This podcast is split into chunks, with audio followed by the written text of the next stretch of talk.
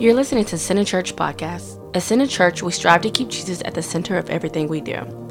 You're about to hear a message from our pastor, Matthew Edwards.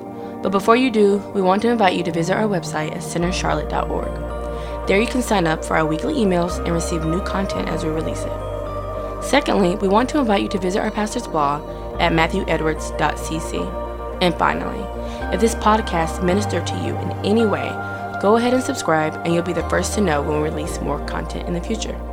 Thanks for listening in, and be blessed. We don't call them in laws because they're not under the law, they're under grace. So this is my father and my mother in law. She's in law. This is my father and my mother in law. and my brother KJ. I was gonna make a joke about you in a minute, but you know what? That would be inappropriate. So I love you. there we go. So they're here with us this morning feel free to hug them and make them feel real uncomfortable. Kiss them on both sides of the, you know. no. Um, what was I saying? Oh, so anyways, so anyways, today's message came out of, we were, uh, on our way to Israel and about two days before we went to Israel, I found out that Hillsong United had released a new song for a new CD that had, was about to come out. And the song is called There's Another in the Fire. I'm sorry, it's called Another in the Fire. So anyways, I downloaded, I listened to it. I thought, man, this is awesome. And the day we were leaving for the trip, I was at my parents' house. I downloaded it to their computer, so they might have some viruses. And anyways, I downloaded it to their computer and I put it in my, uh, in my phone so I could listen to it while I was on our trip for about 11 days. For the entire 11 days, I listened to no other song other than there's another in the fire. And it was after we came back from Israel that we found out, um, hey, you guys, guess what? We, we, we told you you never have 30 days. You got 30 days. So it was just kind of funny. Well, I love the song anyways, not for what it spoke to me in the moment. But the more I listened to the song, the more I was singing around the house, all of a sudden it dawned on me, the Lord again had been inputting things into me. There's another in the fire. You're not in the fire alone. There's someone else in the fire with you. And so out of that, I started realizing again, my heavenly father had been preparing me long before I arrived here. And I felt so impressed from the Lord to share that with all of you this morning because the more I get to talk to some of you individually, the more I'm realizing a lot more people are in fire. And where our church really won't be has nothing to do with the problems that you're already facing outside of this place. And so I felt impressed from the Lord, son, share. There's someone else in the fire with you. And I'll tell you, I, know, I just got excited. And so out of it came this. What happens when you're praying for something to happen, but the worst case scenario still happens? What happens? What do you do? What's your response? Now, all of us would love to think that we are men and women of faith. Well, I stand firm on the word of God. I tell you, I declare in the name of Jesus that this will not happen. But what happens when it does happen? Can we, can we talk about that? Is that okay?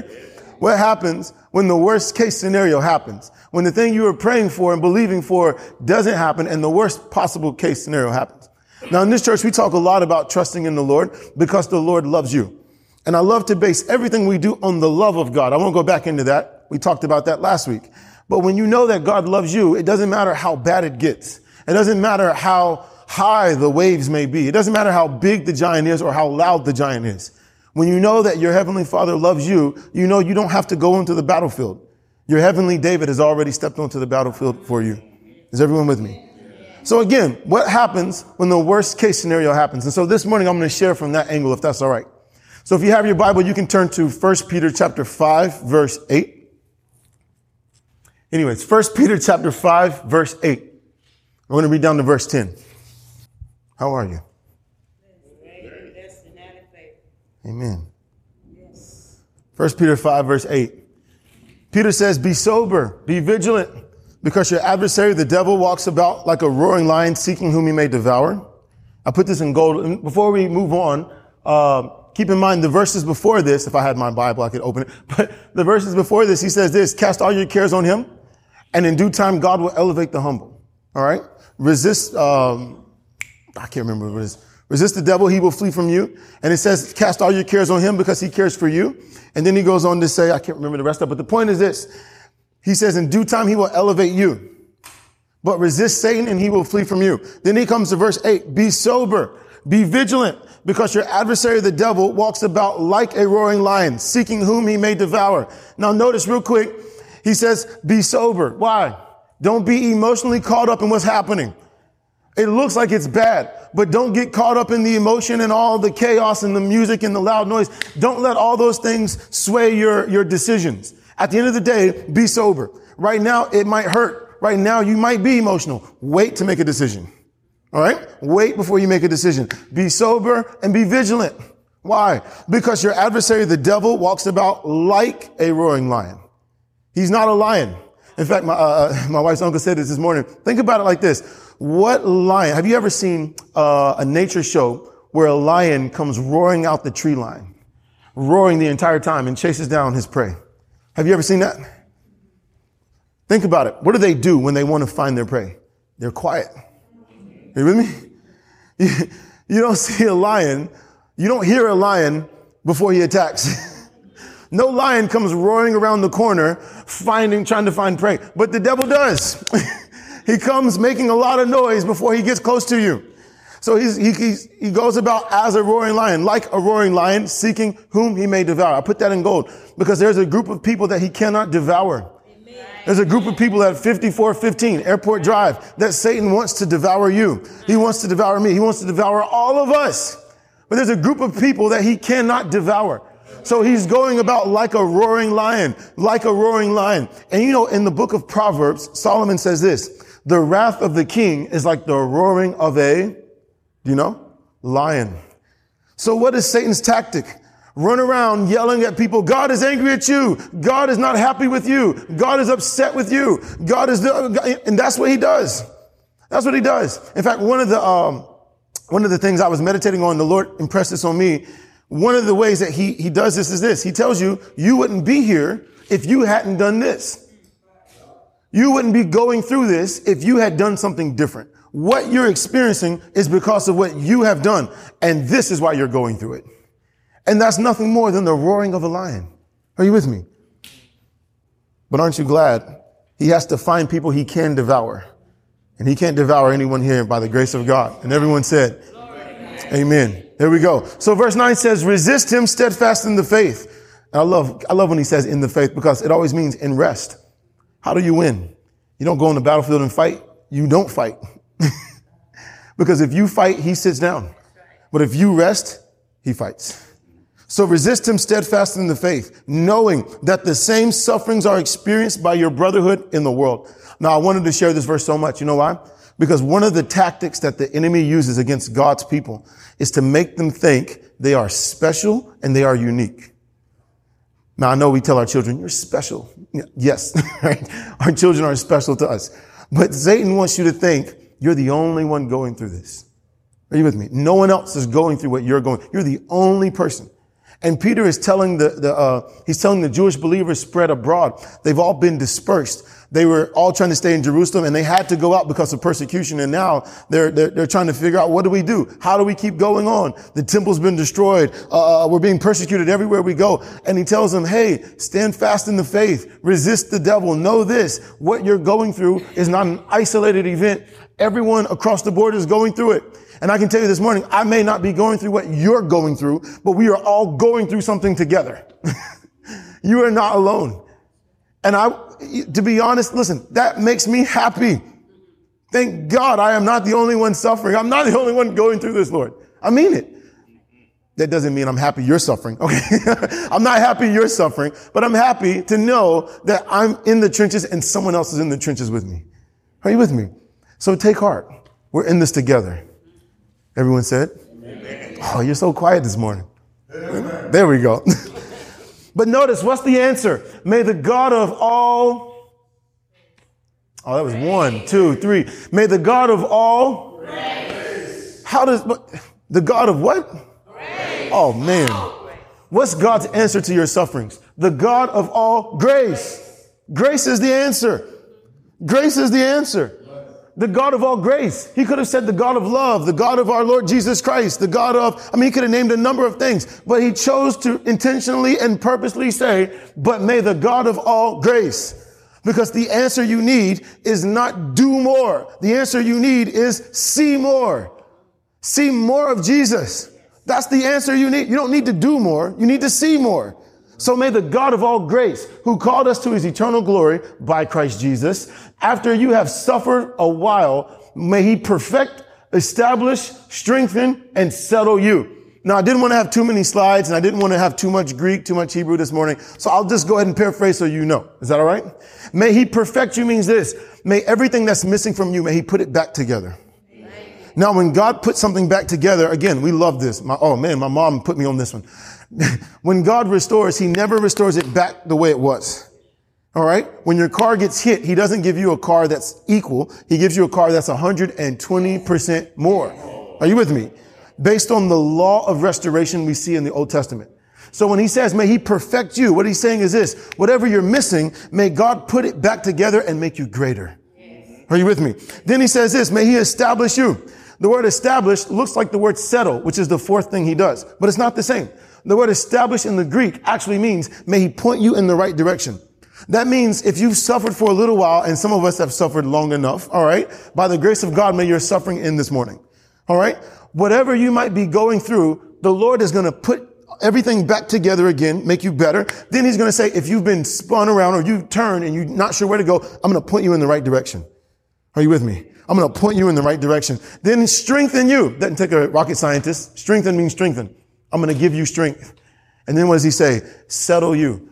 I'm going to establish you. That's really what the word settle right here means. I'm going to plant you firmly. Where you might have been moved before, you won't be moved again. What the enemy throws at you this time, listen, you won't have to suffer with this again. You won't have to suffer with it again if you will approach this the right way. What does that mean? Let the God of grace do his job. Let him do his job. He loves you. You are the God of grace. Because you are the God of grace, I can't do anything. I just have to let you love me.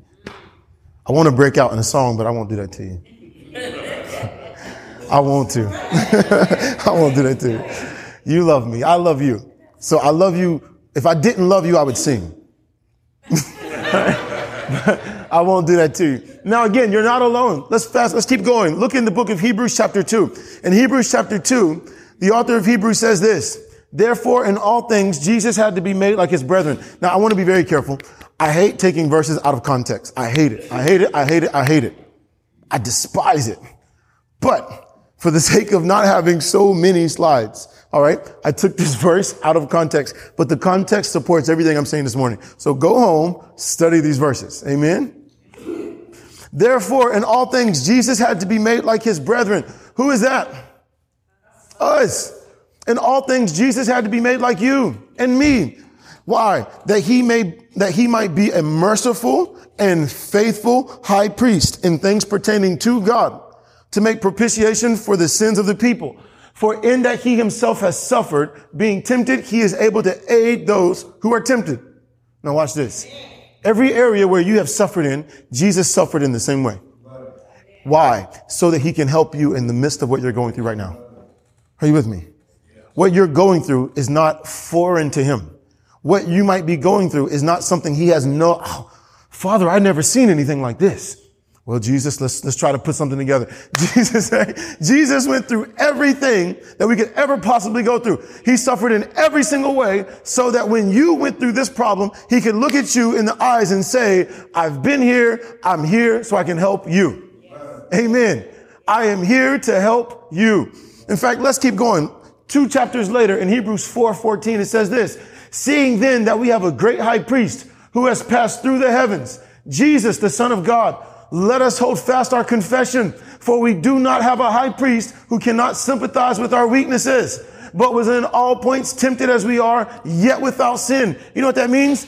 That means next time you're tempted and you fail, you can stand up and rejoice and say, God, I didn't have enough faith to believe you. So I broke down and I fell apart. But thank God that Jesus, when he was tempted like me, didn't fall apart. Jesus stood up and he didn't fail. He didn't sin. And you will never judge me on me. You will always judge me on his perfection. Now I have the freedom to cry. I have the freedom to say, oh, what am I going to do? I have the freedom to just fall apart. I know we don't teach that in church, right? be a man of faith. Yeah, right? I want all of us to be children of faith, men and women of faith. I do. And I want you to stand up and be bold, but I want you to know that you are free to say, God, I give up. I quit. You're free. You're free. Because he does, look, look, what does he call him? Our high priest.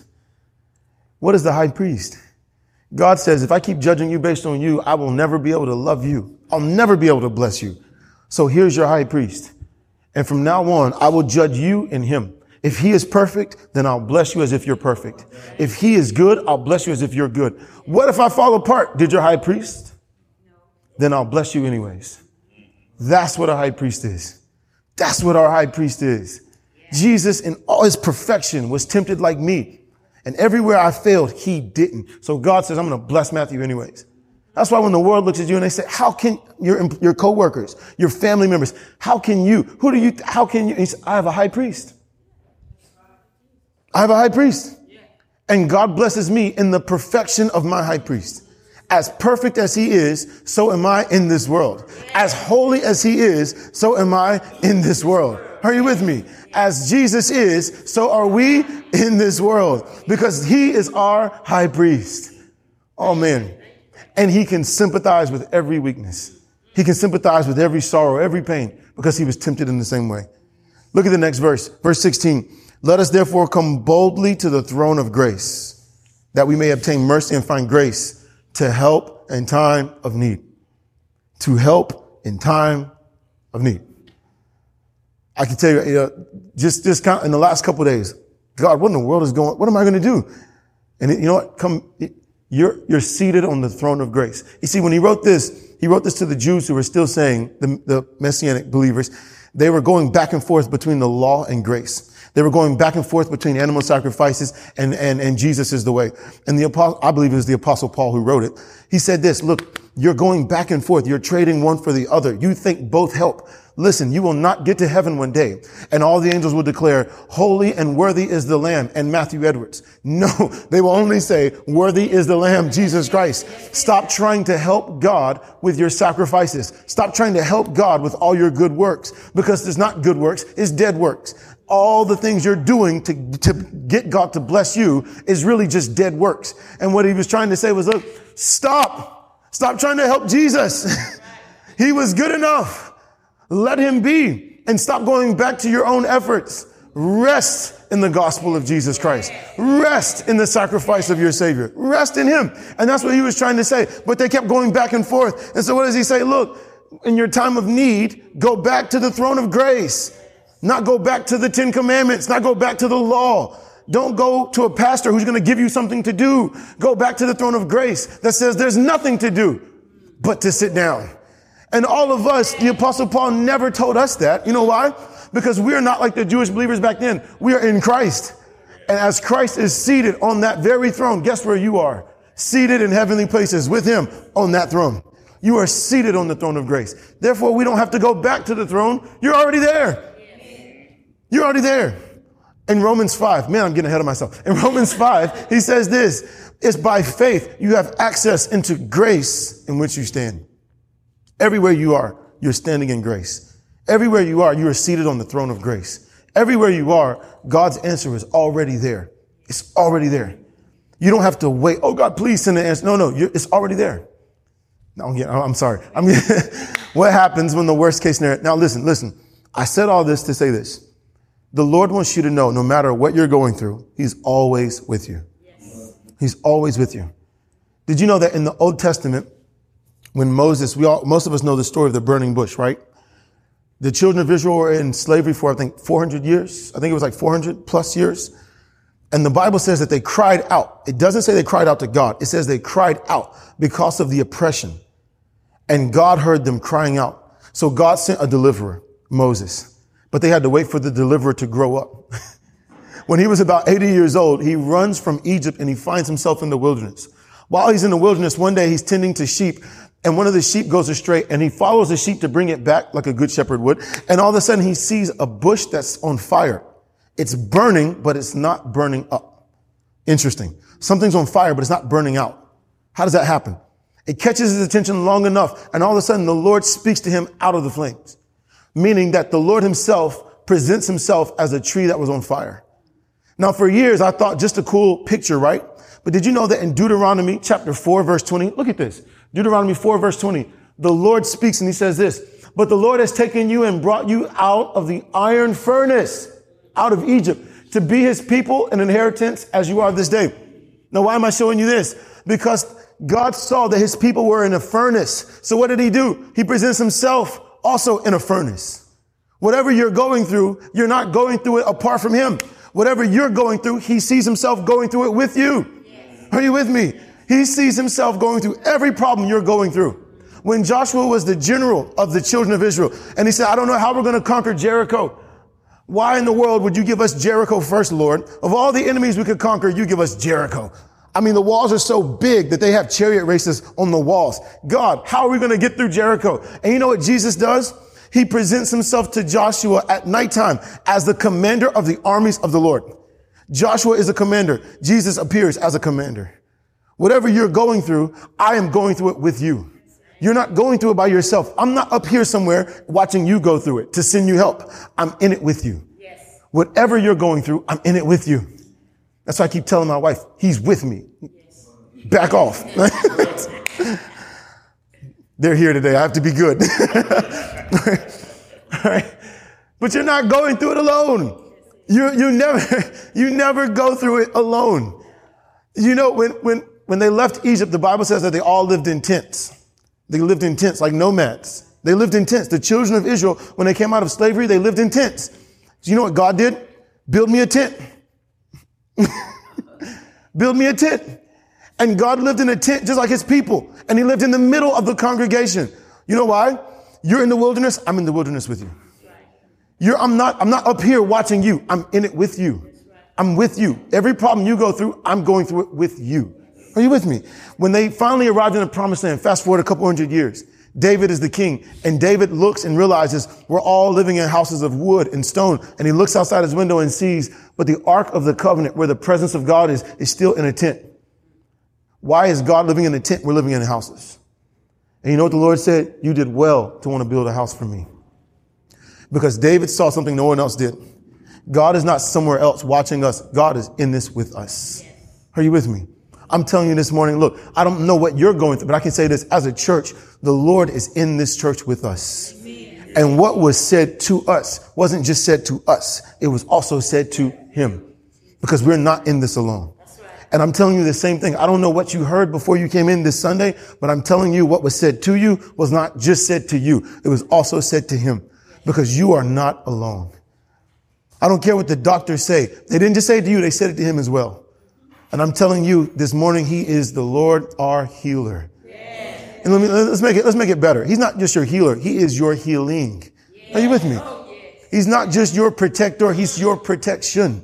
Whatever you need from him this morning, they didn't say it to you. Whatever the problem is, it wasn't just spoken to you. I'm telling you, the lion thinks he's only roaring at you, but you would do well to know whatever the devil yells at me, he's not yelling it to just me. He's also yelling it to my heavenly father.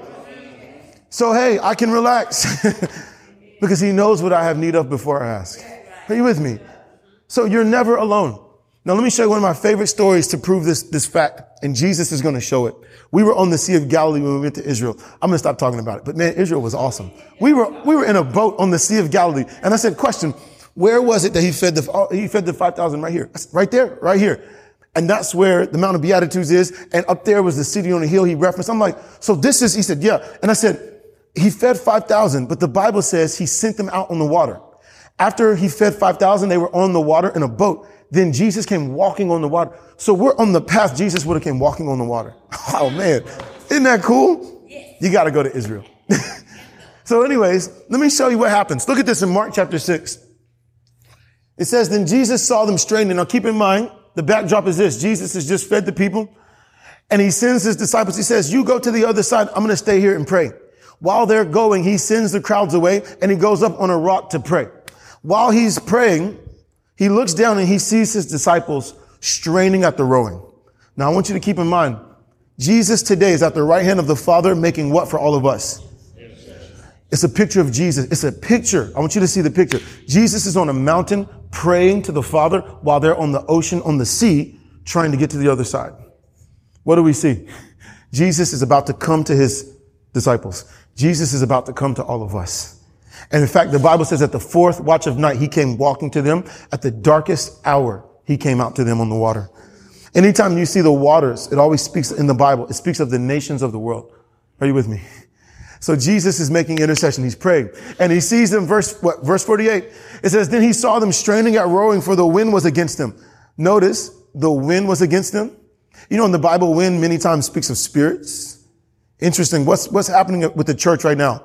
The wind is against the church. Are you with me? Anyways, the wind was against them. Now about the fourth watch of night, he came to them walking on the sea. And I put this in gold and would have what? He would have passed them by. Now for years, I always thought, man, Jesus is so cool. but if I was in that boat, he loses all his cool points. We're out here straining, about to die. And Jesus is about to pass us. Now look, when I was getting ready for this morning, I saw this and man, I got so excited. He is so in tune to what you're going through. He wants you to know, I will never be up here while you go through this down here. He sees them struggling on the water and he says, I'm going to come out there to them. In a sense, what he's saying is this. In a sense, you can take it or leave it. But in a sense, what he's saying is this. They struggle in the water. But listen, where are they? They're on the water, right? They're struggling, but he would never struggle because he's Jesus. So what does he do? I'll be in the same problem with you, but I want you to see what I'm doing. Are you with me? Now look, when we put our eyes on him, even we can walk on water. So what's the point? He's not going to get in the boat and struggle with us because he doesn't struggle. So he comes out and says, you're in the water. I'm in the water with you. But Lord, I'm struggling. I want you to see me. And he was so in tune with what he was doing. I want them to see the picture so much that I'm going to keep walking until they see me walk away. Now, what happens next? Watch this. And when they saw him walking on the sea, they supposed it was a ghost and cried out, for they all saw him and were troubled. But immediately he talked with them and said, be of good cheer. It is I. Do not be afraid. Now watch this. He was walking by. They missed the point. It's a ghost. he stops and says, it's just me, relax. and he has to come back and calm their hearts. My point is this. You can never go through something by yourself. You will never be alone. You will never be alone. Whatever you're going through, you will never be alone. And Jesus, t- he doesn't struggle with the things we struggle with. He always walks on top of it. But we would do well to put our eyes on him so we can walk on top of it too. Now I'm going to tell you a story. I'm going to, uh, I'm on the down end of this. That was a short one this week, wasn't it? Ah, you know me better than that. We got another hour and a half. You ready? All right. Let me tell you a story real quick before we, um, move on. Okay. It's going to be in Daniel chapter three. And most of us know the story of Shadrach, Meshach, and Abednego. But if you don't, I'm going to tell you the story this morning. Okay. Now, the story of Shadrach, Meshach, and Abednego, keep in mind the children of Israel, they were living in the promised land. They were finally living in the promised land.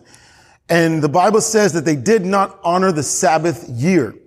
Finally, God said, enough is enough. They kept skipping the Sabbath year. And finally, in Second Chronicles, the last chapter of Chron- Second Chronicles, God says, because you would not let my land rest, all of you are going into captivity. So he brings a king called Nebuchadnezzar, and Nebuchadnezzar takes all the Israelites and he takes the majority of them into captivity. Now they're in bondage, in slavery. Are you with me? And he takes them back to a place called, does anyone know? Babylon. Babylon, which comes from the root word Babel. Remember the Tower of Babel? We call it Babel, right? the Tower of Babel. You know what Babel means? It means confusion. Babel means confusion. At the Tower of Babel, God confused their languages, which is why we have so many languages in the world today. Fast forward King Nebuchadnezzar takes God's people into captivity, but he doesn't take them to Babel. He takes them to a place called Babylon. Now, Babylon, what does Babylon mean? Some people say, oh, it means confusion as well. It actually means this, confusion by mixture. Confusion by mixture. What happened was this. In the church, we preach, receive Jesus, Jesus, Jesus. Now, these are the five steps. Is it him? or is it me? and what happened was this, because it sounded good, it appeals to our flesh, and we say just enough Jesus to keep people coming, the two come together and it's called mixture. And God's people have actually been in bondage for the last 2000 plus years because we haven't been preaching the unadulterated grace of God. We've been preaching what to do with Jesus, which is grace. And we've been keeping God's people in bondage all these years. It's confusion by mixture. Are you with me? So anyways, what happens is this. They're in Babylon. While they're in Babylon, King Nebuchadnezzar comes up with a plan. He says, look, I want all the young men who are good, strong, good looking. I want them in my palace. He says, but look, uh, well, I'll skip some of the, read the book of Daniel for yourself. Okay. Now he's got these young men set up. Daniel, I don't remember their names, their Hebrew names, but he gives them all different names, uh, names that appeal to their people in their culture. The three other boys outside of Daniel were Shadrach, Meshach, and Abednego. Okay. Now, Shadrach, Meshach, and Abednego are most known for this story that we're going to talk about. While they're there, one day the king comes up with a great plan from his advisors. Oh, king, let's set up a statue of you and let's play the harp and all the instruments. And when we play the music, everyone in your kingdom should bow down to the image of you because you are so great, O king. He says, that's a great idea. Let's do that. So they play the music and everyone in the kingdom bows down. But when everyone bows down, three young boys don't bow down. And guess who it is? Shadrach, Meshach, and Abednego. They refuse to bow down. Now, when they don't bow down, they stick out like a sore thumb. So the advisors go back to the king. They say, Oh, king, there's three boys who didn't bow down. What should we do? Are you ready for the story? Let's pick up in Daniel chapter three. Oh, I didn't put it in here because I didn't want to have too many slides. Okay. That's my defense every week. Have you noticed that? All right. So anyways, they go to the king and they say, king, there's three boys who won't. And he says, what are you? Come on. No, they, they won't bow down. So they come up with a plan. If anyone won't bow down, you should have a furnace of fire set up. And anyone who doesn't bow down, tell them they'll be thrown into the fiery furnace. That's how they'll be killed. They won't be killed by beheading. We won't slash them with a sword. No, we'll put them in the fiery furnace. What a horrible way to die, right? So the king says, great, let's institute that as a law. So they play the music again, and guess what? The three boys don't bow down again. So then we come to Daniel chapter 3, verse 14. It says, Nebuchadnezzar spoke to them saying, saying to them, is it true, Shadrach, Meshach, and Abednego, that you do not serve my gods or worship the gold image which I have set up? Now, if you are ready at the time, you hear the sound of the horn, flute, harp, lyre, and psaltery in symphony with all kinds of music, and you fall down and worship the image which I have made. Good. But if you do not worship, you shall be cast immediately into the midst of a burning fiery furnace. And who is the God who will deliver you from my hands? Now I want you to, I'll put that in gold because man, I, when I saw that, I got excited. Don't let the enemy say that to you. Now he's going to say it anyways, but don't, don't let that hit you here. Never let the question be, who is the God that will deliver you? Never let that, don't even put that on the table. All right. Now let's see what happens. Verse 16. Shadrach, Meshach, and Abednego answered and said to the king, O Nebuchadnezzar, we have no need to answer you in this matter. If that is the case, our God whom we serve is able to deliver us from the burning fiery furnace and he will deliver us from your hand, O king. If they had stopped there, it would have been great. That can preach. he will deliver us, O king. I don't care what you think. He will deliver us from your hand. But then they threw the next part in there. And I think the Lord that the Holy Spirit saw fit to keep this in there as well. But if not, let it be known to you, O king, that we do not serve your gods, nor will we worship the gold image which you have set up. Again, what happens when the thing you're praying for not to happen happens? When the thing you're asking God, God, please, I need this to, and it doesn't, what happens? What do you do? What do you do? Are you ready? Let's watch this. Verse 19. Then Nebuchadnezzar was full of fury, and the expression on his face changed towards Shadrach, Meshach, and Abednego. He spoke and commanded that they heat the furnace seven times more than it was usually heated. And he commanded certain mighty men of valor who were in his army to bind Shadrach, Meshach, and Abednego and cast them into the burning fiery furnace. Then these men were bound in their coats, their trousers, their turbans, and all of their garments, and were cast into the midst of the burning fiery furnace. Therefore, because the king's command was urgent and the furnace exceedingly hot, the flame of the fire killed those men who took up Shadrach, Meshach, and Abednego. Now watch this. They're taking the three boys into the fire, but as they're taking them in, it gets so hot that they fall and die themselves. Are you with me? They're trying to push them in and they end up dying. So if they're dead and the three boys aren't in the fire yet, what happens? and these three men, Shadrach, Meshach, and Abednego, fell down, bound into the midst of the burning fiery furnace. Now listen, they got close enough that they themselves died, but the three boys end up falling in anyways. Now, if I'm one of them, I'll say Meshach because my name is Matthew. If I'm Meshach, right, and I'm looking at the other two, I'm like, come on, guys, we got to pray. All right, you're, you're bound, so you're praying, God, please don't let this, please. And then you see the other men who are supposed to bring you, you see them fall and they start dying. i now I'm praying very loudly. Very, very loudly. But then you fall into the fire. Come on, Lord. now, now watch this. Then King Nebuchadnezzar was astonished and he rose in haste and spoke to his counselors. Did we not cast three men bound into the midst of the fire? They answered and said to the king, True, O king. Look, he answered, I see four men loose, walking in the midst of the fire, and they are not hurt. And the form of the fourth is like the Son of God. Now watch this. Some of us know the story from when we were kids. I know the story from children's church, but the reason why I wanted to share this this morning was this. What did King Nebuchadnezzar see? What did he see? He saw four. He saw four. And he said the fourth one, not the other three, the fourth one is like the Son of God himself. He saw Jesus. Now, I want, I want to ask you, what did the three boys see? Did they see Jesus with them? We have no account that the three boys ever, read the rest of the story for yourself. There's no account that they said, we saw him with us. But their enemy saw Jesus with them. Are you with me? And I'm telling you, I felt so impressed from the Lord. Whatever you are going through, listen, your enemy sees the fourth. You are not alone in the fire.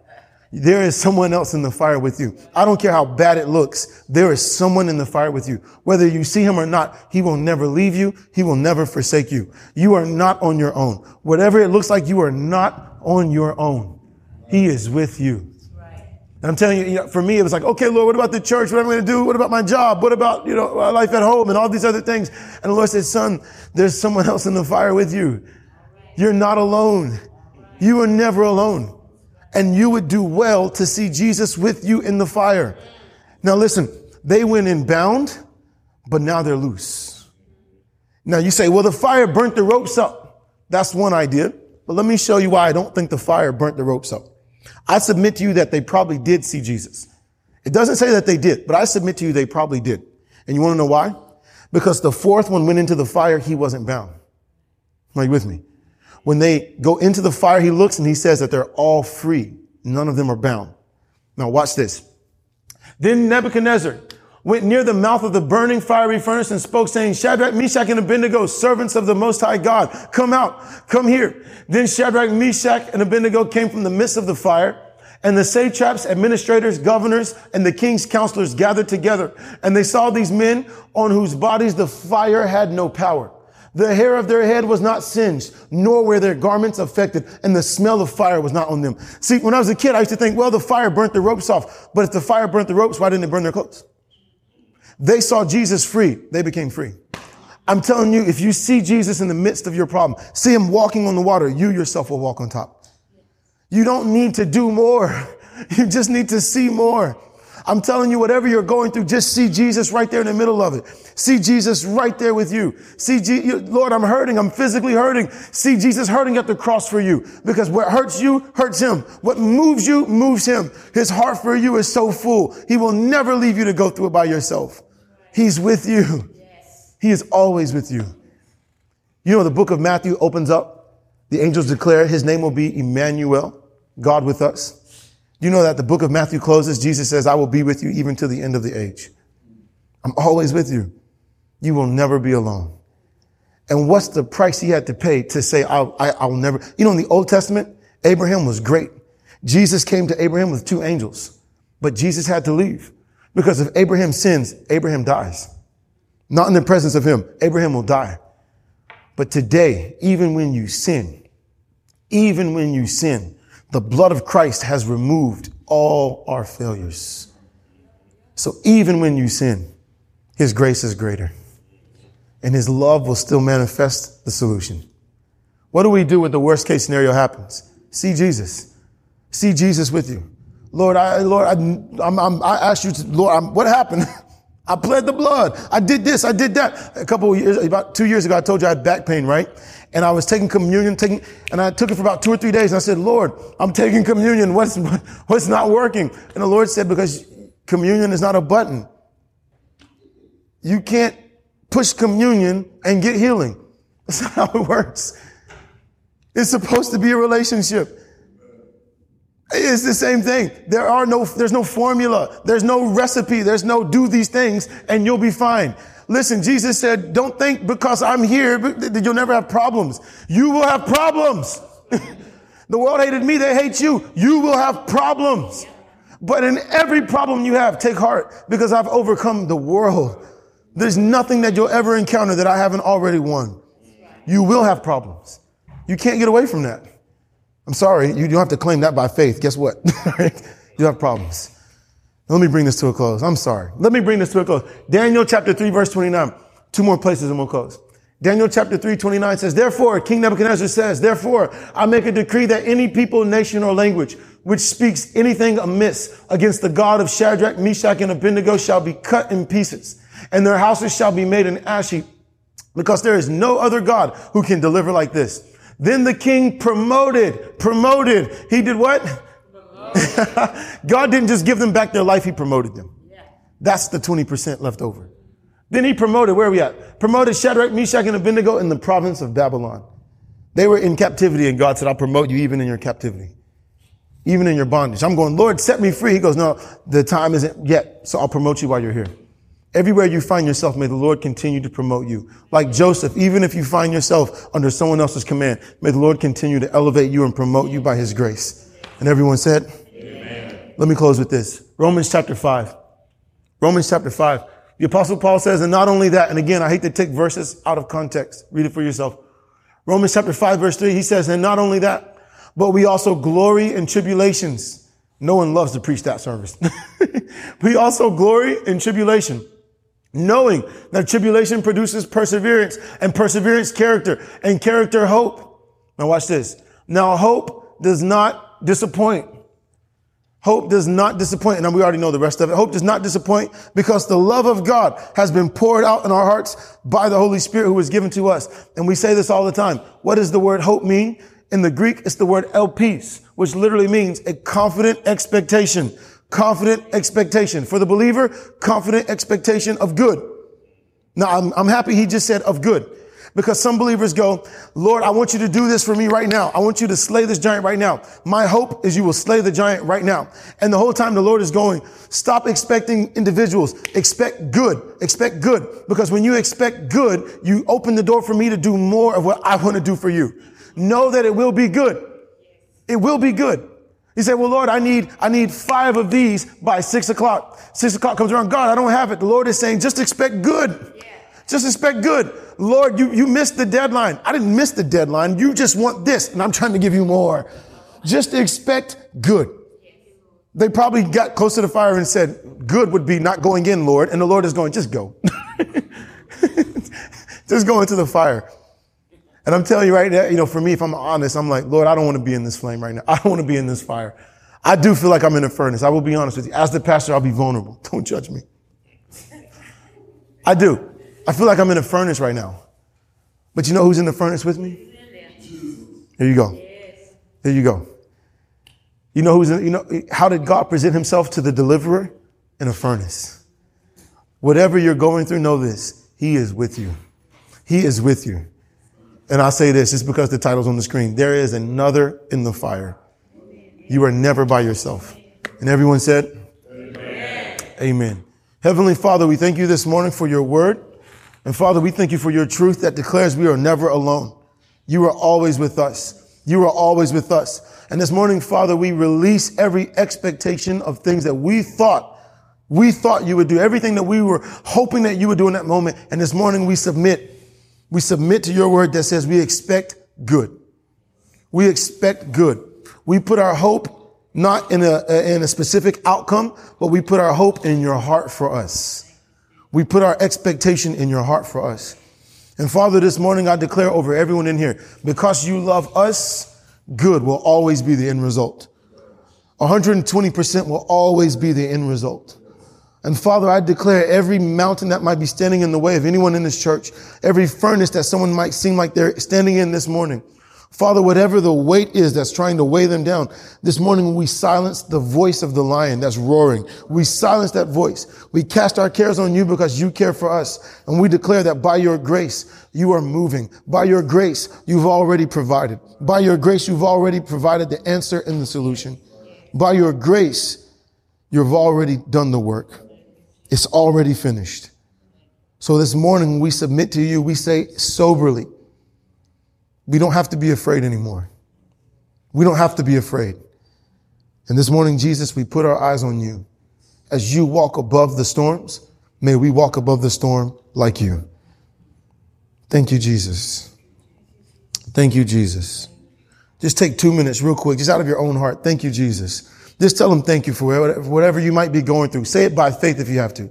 Jesus, you've already brought me through whatever. Just out of your own heart this morning, if you could. Thank you, Jesus.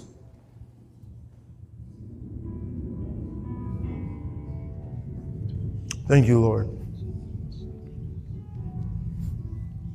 Thank you, Lord. I thank you, Father, that you see us through every problem.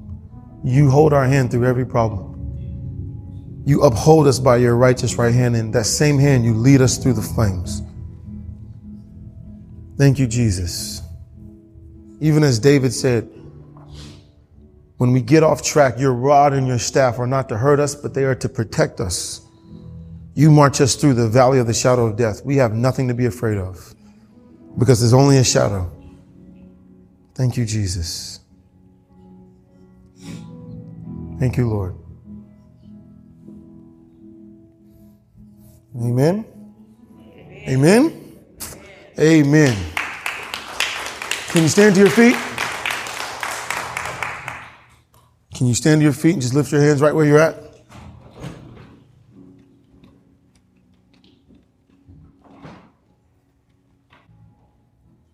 Thank you, Jesus. May the Lord bless you in your going out and in your coming in. May the Lord crown you with his favor. May goodness and mercy follow you all the days of your life. May the Lord bless you in your going out and coming in. May the Lord continue to open doors of opportunity for you and your families. May the Lord increase you and multiply everything that comes into your hands, even this week. May the Lord keep you and your family always at the right place at the right time. May the Lord keep everything that he has committed into your hands. May the Lord uh, make his face to shine on you and be gracious unto you. May the Lord lift up his countenance on you.